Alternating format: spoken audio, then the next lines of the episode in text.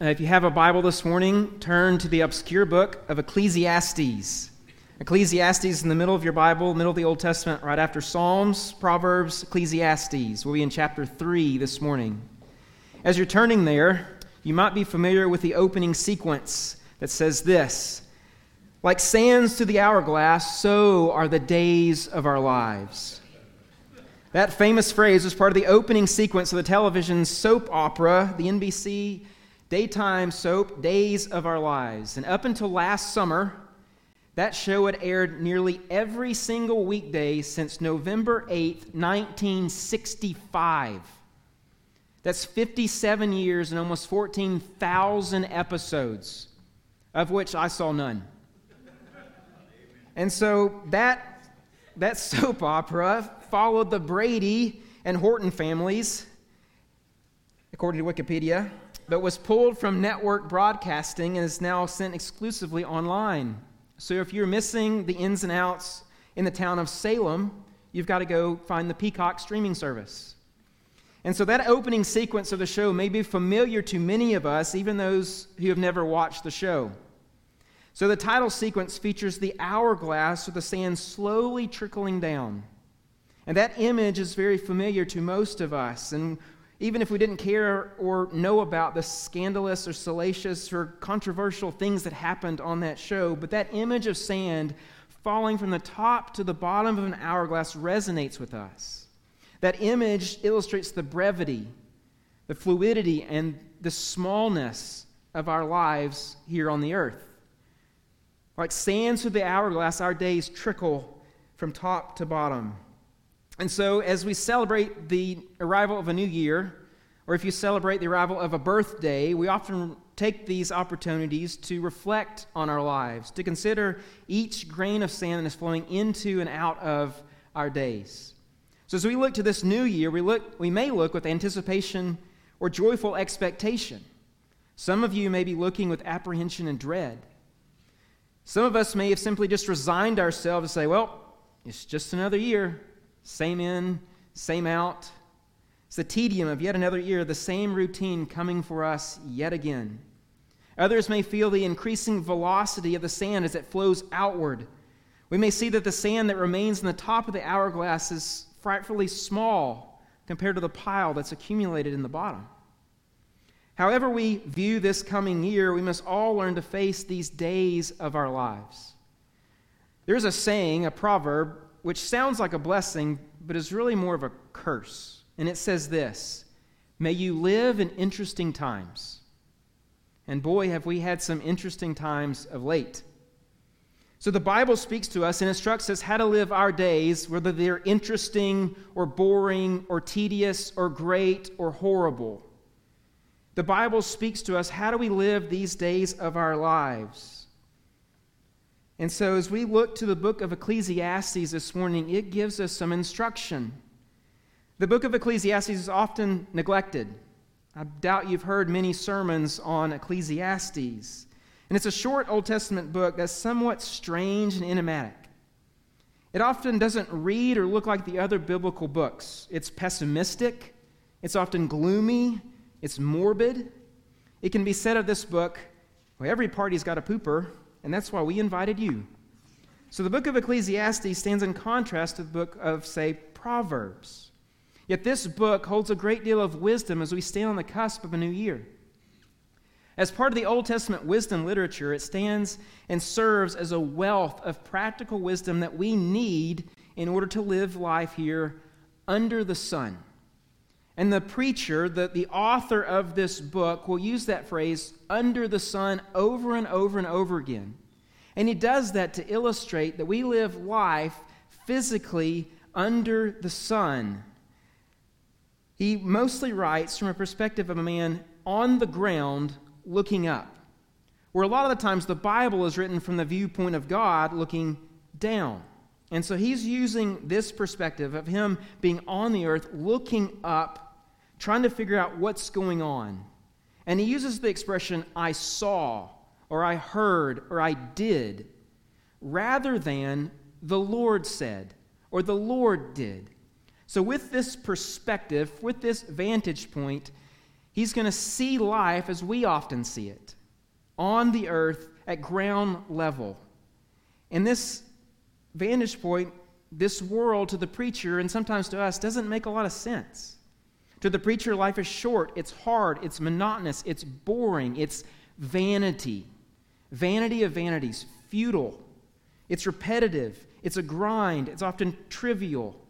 I told you this book is really optimistic for a Sunday morning, New Year's Day. The preacher says we live in the same old routines. There's nothing new under the sun. What goes around comes around. There's nothing new. Pleasures are enjoyable, pleasures are fleeting. Nothing lasts forever. He will go on to say there's no real sense of justice. The righteous may suffer and the wicked may prosper. Whatever we gain in this life may be lost.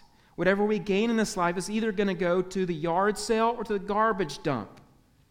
In the end, the preacher says we all die. His refrain that it's all vanity, it's all meaningless, it's all futile if I only see from the ground. But what the preacher is doing, he's trying to get us to look upwards. To see, yes, this life may not make sense. This life may be hard and difficult. This, may, this life may have simple pleasures and times to enjoy, but the preacher doesn't leave his audience here under the sun. His goal is to lift us up, lift our eyes above the clouds, to escape the futility, to see the sovereign God who sits above the sun, who, who rules with all providence and according to his plan and his timing. So, the preacher's perspective and our perspective this morning often exposes the futility of this life under the sun in order to awaken us, to awaken within us a thirst for God and a thirst for eternal life that comes above the sun. So, this Godward perspective encourages us and teaches us how to live these lives right now. So, despite the tedium, despite the hardships, despite the trials that we face, no matter what your football team did this past season, there's a new season coming, and there's new days ahead. There are pleasures and joys and successes alongside tedium and hardship and trials. The book of Ecclesiastes teaches us how to live these days well. So let's turn our attention now to chapter 3. We'll start in verse 1 and read the first 15 verses. So, Ecclesiastes chapter 3, verse 1. Through the inspiration of the Holy Spirit, the preacher says this For everything there is a season, and, every, and a time for every matter under heaven a time to be born and a time to die, a time to plant and a time to pluck up what is planted, a time to kill and a time to heal, a time to break down and a time to build up, a time to weep and a time to laugh, a time to mourn and a time to dance, a time to cast away stones and a time to gather stones together a time to embrace and a time to refrain from embracing, a time to seek and a time to lose, a time to keep and a time to cast away, a time to tear and a time to sow, a time to keep silence and a time to speak, a time of love and a time to hate, a time for war and a time for peace. Verse 9 What gain has the worker from his toil? I have seen the business that God has given to the children of man to be busy with. He has made everything beautiful in its time. Also, he has put eternity into man's heart, yet so that he cannot find out what God has done from the beginning to the end. I perceive that there is nothing better for them than to be joyful and to do good as long as they live. Also, that they should eat and drink and take pleasure in all his toil. This is God's gift to man. I perceive that whatever God does endures forever. Nothing can be added to it, nor anything taken away from it. God has done it, so that people fear before him. That which is already has been, that which is to be already has been, and God seeks what has been driven away. So, what do these verses teach us about facing a new year? Well, the preacher here gives us three instructions on how to live our days in 2023 well. So, first, he will teach us that we must understand the temporary seasons. We must understand the temporary seasons. And we're not talking about winter, spring, summer, fall, even though I think we've experienced most of those in the past week. So, temporary seasons means you have two days of freezing cold and then two days of 65 degree weather, which is marvelous. But what he's teaching us is the seasons of life, the patterns and periods that flow into and out of our lives, the daily routines that come and go. And he illustrates this in the first eight verses. And if you were a child of the 60s or 70s, you may remember the Byrds, not the birds in the tree, but the Byrds with the guitars, singing for every uh, season turn, turn, turn. And they sing these verses that come from the book of Ecclesiastes. We need to interpret these seasons rightly. And so he's offering here 14 couplets, 28 phrases that represent the comprehensive whole of life. Look, your speech or silence, your time for war or time for peace, the range of emotions, grief and celebration, mourning and dancing, and then the beginning and the end, right in verse 2, a time to be born and a time to die. So from beginning to end, he's incorporating all of life in these eight verses. And he's teaching us several things about the temporary season of our life. So, first, he's teaching us we must understand that this life is varied, it's different. So he gives 28 examples of good and bad, up and down, 28 or 14 positives, 14 negatives, the delights and disquiets, the desirable and the despised. And we're all thrown all of these at some point in our life. We're all face these scenarios, and there's a normal rhythm, an ebb and flow to our lives. And we need to learn to interpret these seasons rightly. What kind of situation is this? How do I behave in this moment? Part of growing up and maturing is, you know, kind of how to read the room, how to read the season of what's going on and act appropriately.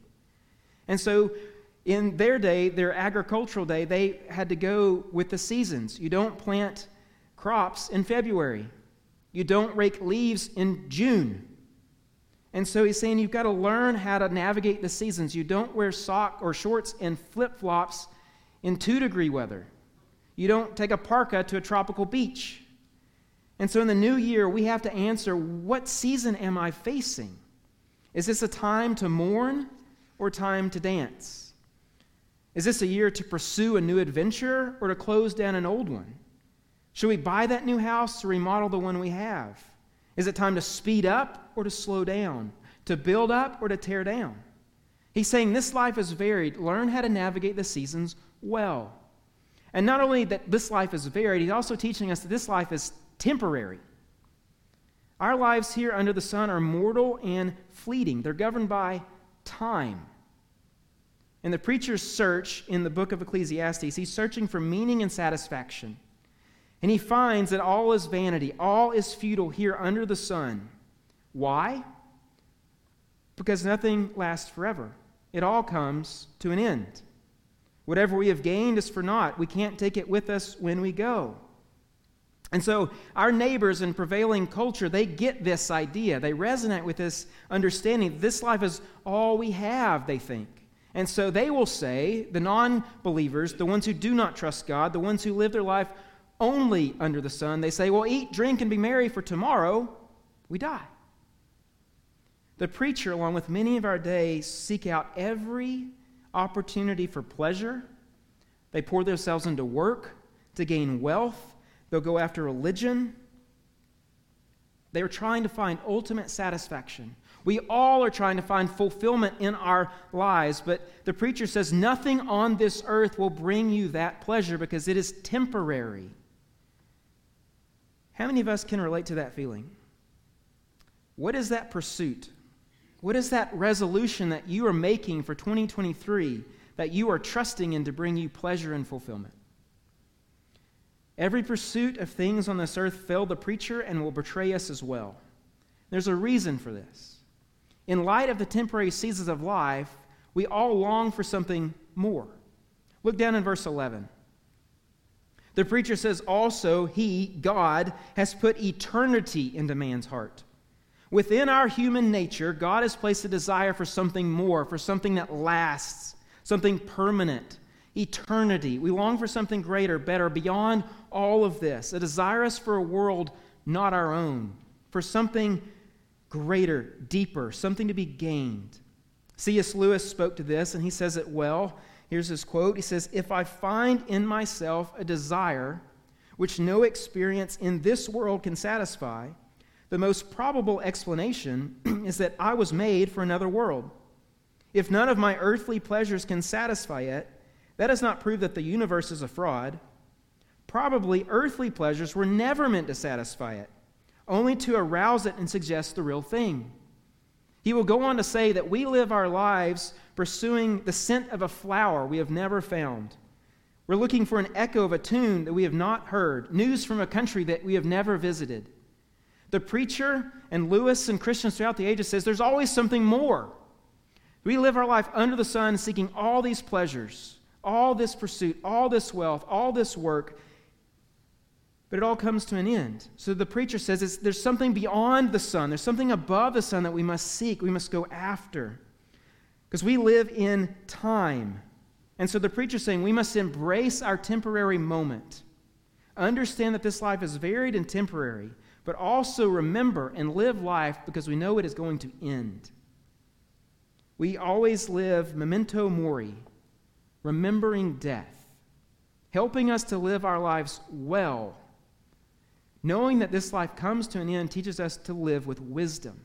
And this is what we read at the beginning of our service in Psalm chapter 90. Here it is again. Moses says this Psalm 90, verse 9 For all our days pass away under your wrath. We bring our years to an end like a sigh. The years of our life are 70, or by, even by reason of strength, 80. Yet their span is but toil and trouble. They are soon gone, and we fly away. He will conclude that section with this instruction So teach us to number our days, that we may get a heart of wisdom. And we'll expand this more in just a moment. But we have to know that we're not meant to live just for this moment, we're meant to live for eternity. Because knowing that we will one day die helps us to live these days well. We must make the most of what God has given us to do.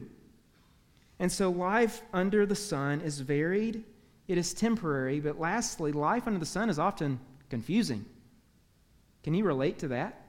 The life is sometimes just doesn't make any sense.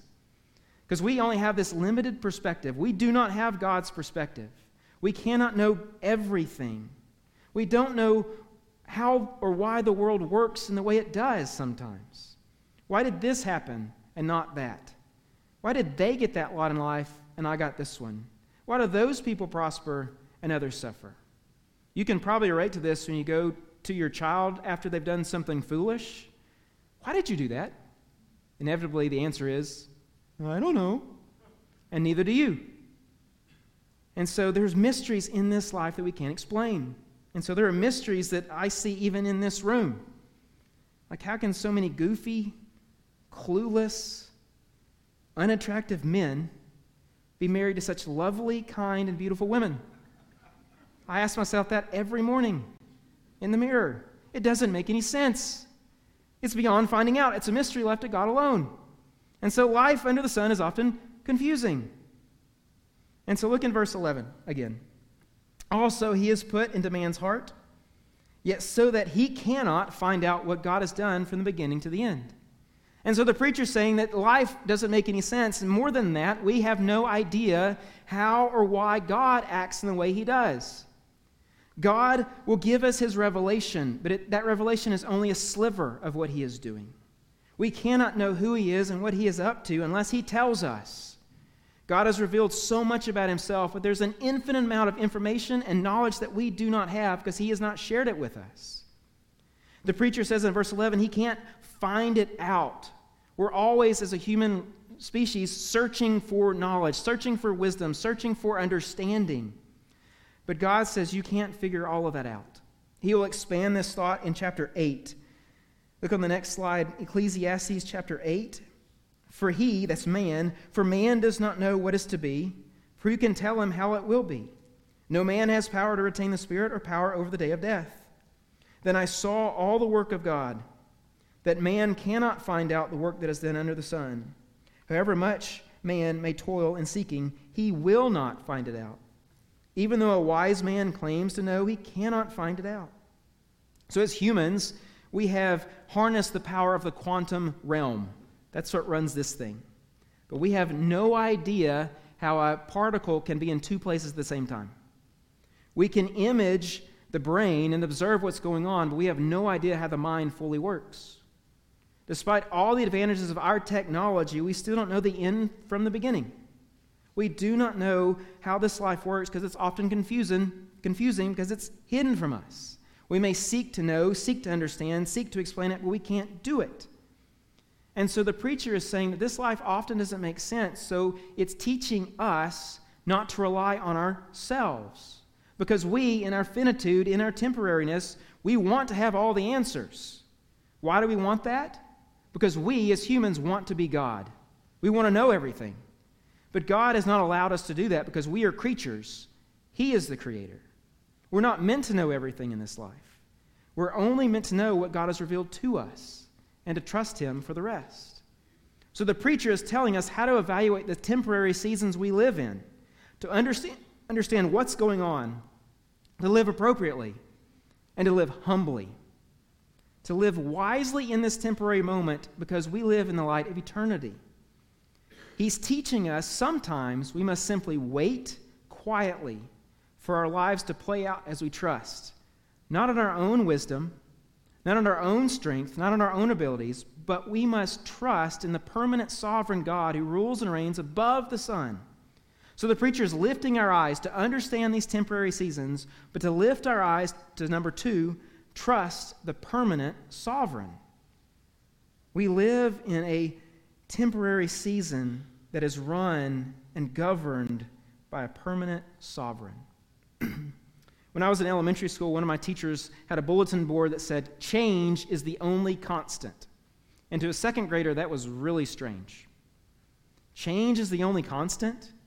But now, living life a few years more than second grade, I understand that that is very true on the earth. But in an ultimate, absolute sense, that's not true. Change is always constant from our perspective, but there is someone who remains the same, and that's God Himself. The preacher will point to that in verse 14. The preacher says, I perceive that whatever God does endures forever. Nothing can be added to it, nor anything taken away from it. God has done it so that people fear Him. So, what the preacher is teaching us to do is to trust God's permanence and there's several things about God's permanence and his sovereignty that he wants us to understand. First, he's teaching us to trust and have faith in God's overpowering providence. In God's overpowering providence. With all the changes, with all the variety, with all the cycles of this temporary life, there is one who stays constant through it all. There's one who is in control, who's maintaining sovereign control over everything in this entire universe and everything in your life. There's nothing outside of his dominion. There's not one rogue electron or maverick molecule in the universe. His overarching power and control controls everything to the uttermost ends of our galaxy and universe and controls everything that happens in your life as well. The preacher is saying that we don't know what's going to come tomorrow or next week or the next year, but he's saying there is one who does. He's teaching us to trust not in our underwhelming perspective, but in God's overpowering providence. But what is providence? So in the 1600s, some guys got together and put together the uh, Heidelberg Catechism, which is a series of questions and answers. And they answer this in this way. He says, What is providence? Their answer to this is very intriguing. They say this Providence is the almighty and ever present power of God by which God upholds, as with his hand, heaven and earth, all creatures, and so rules them that leaf and blade, rain and drought, fruitful and lean years, food and drink, health and sickness, prosperity and poverty. All things come to us not by chance, but by the Father's hand. So, this definition says that providence is his almighty and ever present power of God to control everything that happens in our lives and in this universe. Meaning, God is not taken by surprise. God is not reactive. He knows what's coming because He's declared the beginning from the, the end from the beginning. What He does endures forever. Nothing is added to it, nothing is taken away. So, no matter what happens in our lives this coming year, it's not outside God's command and control. If you get a promotion or you're laid off, if you build a house or your burns down, if Tennessee football lives up to its expectations or it flounders again, if you have a new baby or if you lose a spouse, if our church grows and flourishes or shrinks and fades. God is in control of all of these things. We know fully and all too well that life, most of the time, is outside of our control. But we long for and need someone to be in control of all of this. Because from our perspective, it, it often looks like chaos out there. In the world and in our own lives, things that seem out of control. So we must be thankful that there is one who is powerful enough and good and gracious enough to oversee it all. Whatever has been, he has done it. Whatever will be, his work endures forever.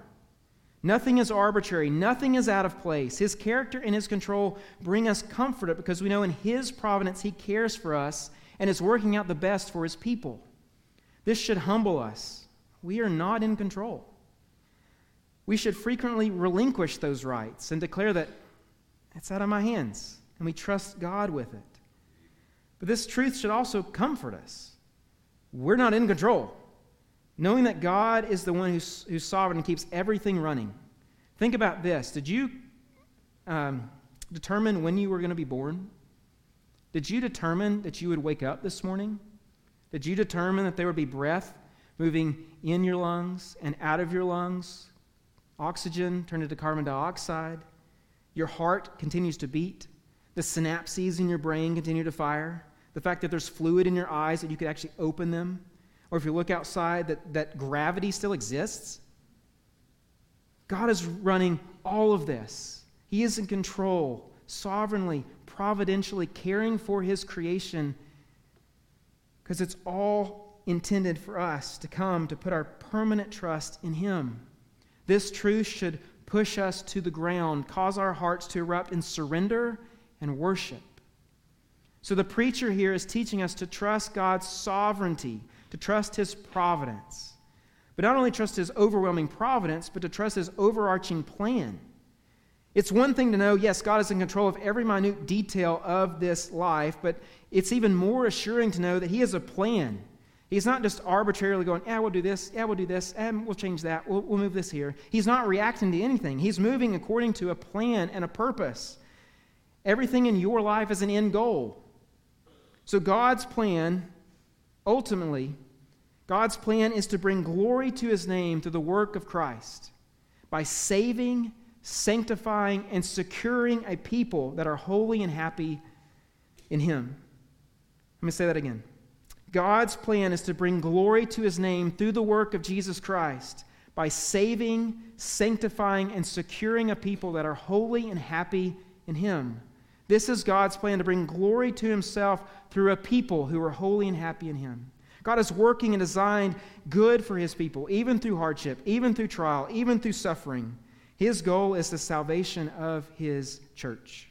We see this mentioned in the book of Genesis through the mouth of Joseph. Joseph, being thrown into slavery, thrown into prison, is faced with his brothers again. And he's thinking, or the brothers are thinking, oh, Joseph's going to kill us now. But here's what Joseph says As for you, brothers, you meant evil against me, but God meant it for good, to bring about that to bring about that may people, many people should be kept alive as they are today. God is working a plan to save a people. But notice that our definition here works through the work of Jesus. The story of Jesus, the story of the gospel, is at the center of God's plan. Everything, and especially the evil poured out on Jesus himself, was done according to God's premeditated and preordained plan. The apostles speak to this in the book of Acts. Hear this from Acts 2 and Acts 4. Peter speaking, says, This Jesus delivered up according to the definite plan and foreknowledge of God, you crucified and you killed by the hands of lawless men. In chapter 4, they will say, For truly in this city they were gathered together against your holy servant Jesus, whom you anointed, both Herod and Pontius Pilate along with the Gentiles and the people of Israel, to do whatever your hand and your plan had predestined to take place. So the most evil, most wicked, and most vile actions that occurred in all of history were ordained by God to bring about the death and resurrection of his Son. The Lord is orchestrating his murder and the resurrection according to his plan and his purposes to bring a people to salvation. Unless we think this is some kind of theoretical theology, yeah, God works in the big picture. God doesn't care about the little details of my life. We have to understand that God's plan works in our hearts, in our lives, just as well. He is looking to make us holy and happy in Him through the death, burial, and resurrection of Jesus. The same plan that brings Jesus out from the grave brings you out of the grave and into glory. We know this because Paul tells us in Romans 8, these very familiar verses.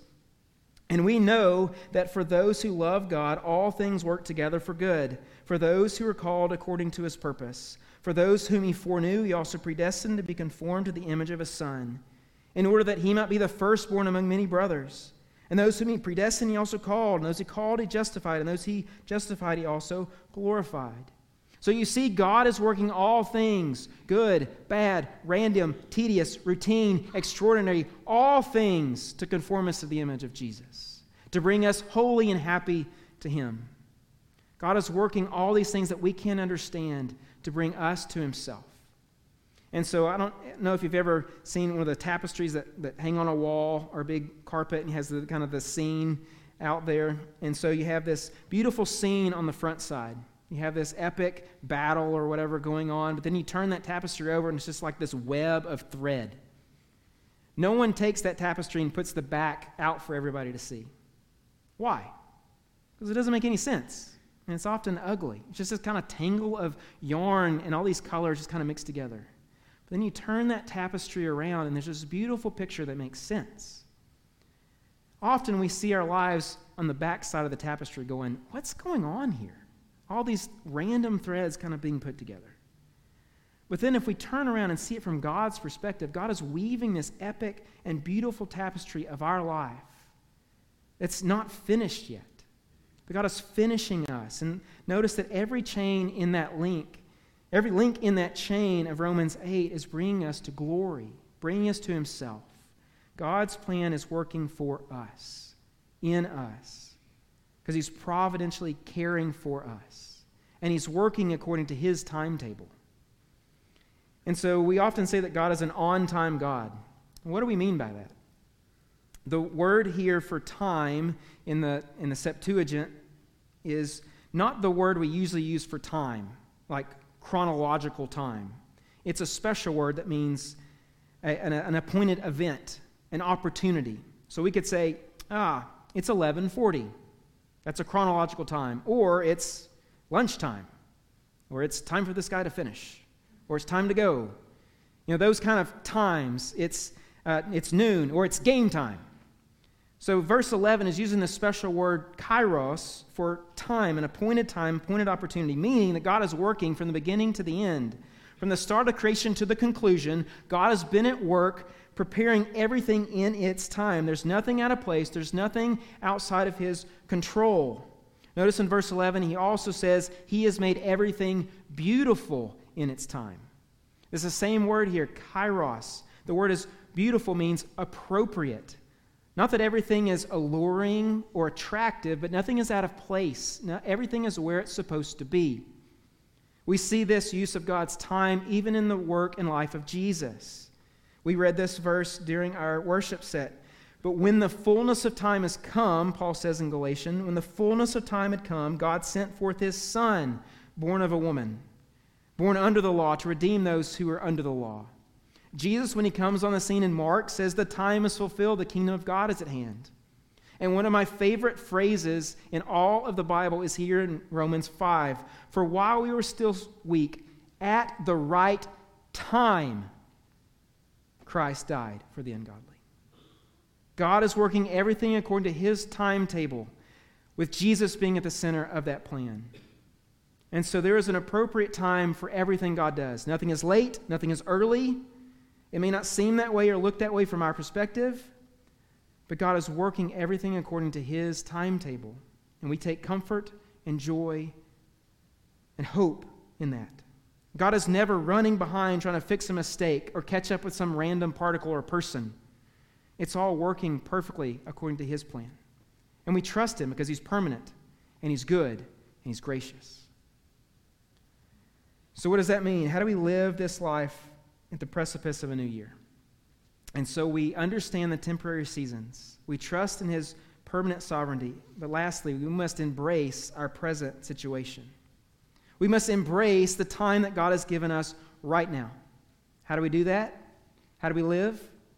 We live in fear and holiness and obedience.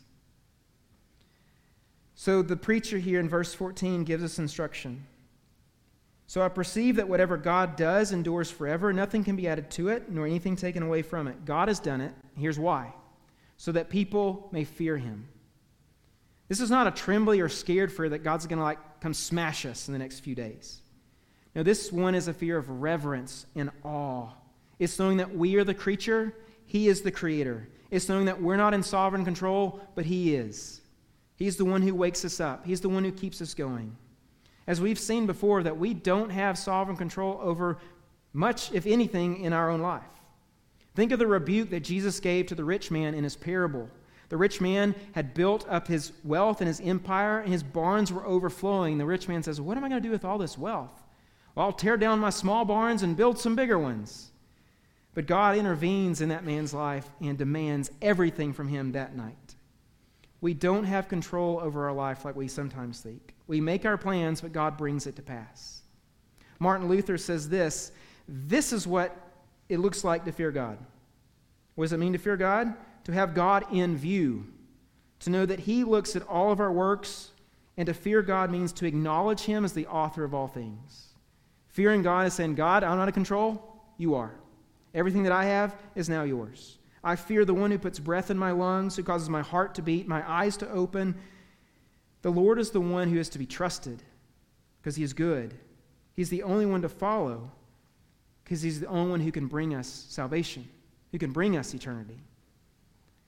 He alone has the ability and determination to actually save us from our miraculous and miserable experience on this planet. God is good and he cares for us. This is what the preacher is aiming at to direct our mind, direct our eyes off the earth, upward, and look to God in his heaven, who sits above the sun, the one who's working his plan according to his timetable. We read that definition of providence earlier. I don't know if you caught it, but in that definition, there were two mentions of God's hand in the world. God is not one who just kind of builds a universe, sets it spinning, and walks away to go do something else. No, in his providence, he is working. His hands are in our lives. It says, God upholds as with his hand heaven and earth, all creatures. Then at the end, he says, All things, in fact, come to us not by chance, but by the Father's hand. God is giving us, by his fatherly hand, good things. This is an encouragement. This is a comfort to us. Alistair Begg says God does not have any God does not have any abandoned projects or forsaken children. How comforting is that for us right now? That God will not abandon us, and He will not forsake us. And so we are to fear God, to trust Him. And as we do, the, the preacher gives us uh, an, an indication, an instruction that's kind of strange. Look in verse 12 and 13. He's teaching us to value the life that God has given us. In verse 12, he says, I perceive that there's nothing better for them than to be joyful and to do good as long as they live. Also, that everyone should eat and drink and take pleasure in all his toil. This is God's gift to man. And the pagan and the skeptic may look at this verse and think, this is God's gift? This is all we get? Just to be fruitful and joyful at what we do, that we eat and we drink? This is, this is all we get? But the believer looks at this and says, Thank you. This is God's gift to me. I'm grateful. Ordinary eating, drinking, pleasure, and fun are all a gift from God. And the preacher is telling us to enjoy those things and to give thanks back to God. Not to live our lives built around pleasure, not to seek the gifts as a substitute for the giver, but to live under God's providence, to be thankful for what He's given to us. So the preacher is giving us license to go have that extra scoop of ice cream. to go take that vacation. You're going to die anyway. So eat the extra calories and enjoy the islands if you can. Enjoy the simple pleasures that God has given to us. That's what the preacher is saying. I think sometimes we're often too harsh on ourselves, but whether it's taking a long walk, enjoying a sunset, traveling across Europe, you name it, the Lord, the earth is the Lord's and the fullness thereof. He has given it to us as a gift. So the preacher is saying, value the life he's given to us and be thankful. Don't worry, don't fret it away, value it and enjoy it. And so we're to value the life that we've been giving. But this doesn't mean that we just give ourselves away to pleasure and to hedonistic uh, adventures. He's like, you don't just live it up. But he's also saying the way we embrace the present situation is to engage the culture around us. God doesn't want us to waste our time. And that was the point of praying as we did at the middle of our service to pray that we would make the most of our days. Here again, the instructions from Paul. In Colossians, walk with wisdom toward outsiders, making the best use of the time. Ephesians, look carefully how you walk, not as wise, but as unwise, making the best use of the time. So God has given us and placed us here for a reason at this moment for, for a purpose. And our time and our generation has some challenges and struggles that many generations might not have faced before.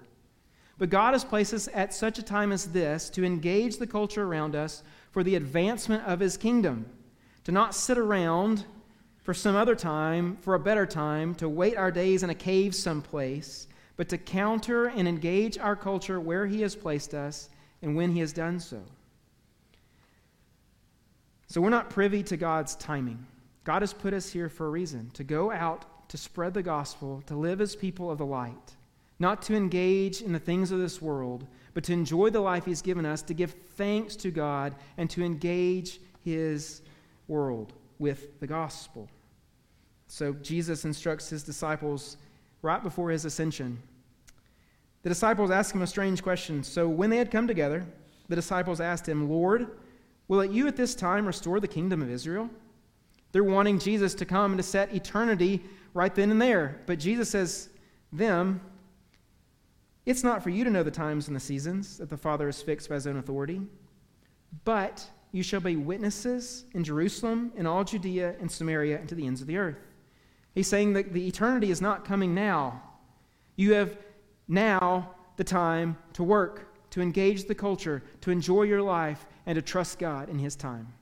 The plan of God has not changed from the beginning. It will not change until the end. He's not shifted direction mid flight. And so we, like the men of Issachar in First Chronicles, should rise up, understand the times, and know what we should do. We know the times that we live in. We understand the season that God has placed us in and we rely on God's plan to come to fulfillment and plan through us and in us. And so we rise with fearlessness and reckless abandonment. Because remember, this time is temporary. We're all going to die, right? Maybe not this year, maybe not next. But we should all live as dead men and women, not for ourselves, but we should live in the service of God. The days of our life are moving through the hourglass. How will you use them? Some of them may be moving faster than others. Do we live these lives in pursuit of temporal pleasure or wealth or fame or comfort? Or do we trust and leverage our lives and put our whole faith and trust and life and body and soul into the care of Christ, who cares for us, who holds us with his fatherly hand? So give the remaining lives, uh, days of our lives to God. He will take care of us. His plans for our lives will come to fruition. Jesus has died and rose again to bring us this life, guaranteeing that the sands in your hourglass will not count for nothing. They will count for something. They will count to build the kingdom of God. And we look forward to the day when we will have no more need for an hourglass. So, as we give these days of our lives to God, we find pleasure and joy in the temple season of life here on this earth. But we will see that time absorbed into eternity in the light of a new earth when the sands of our hourglass finally run out. Let's pray.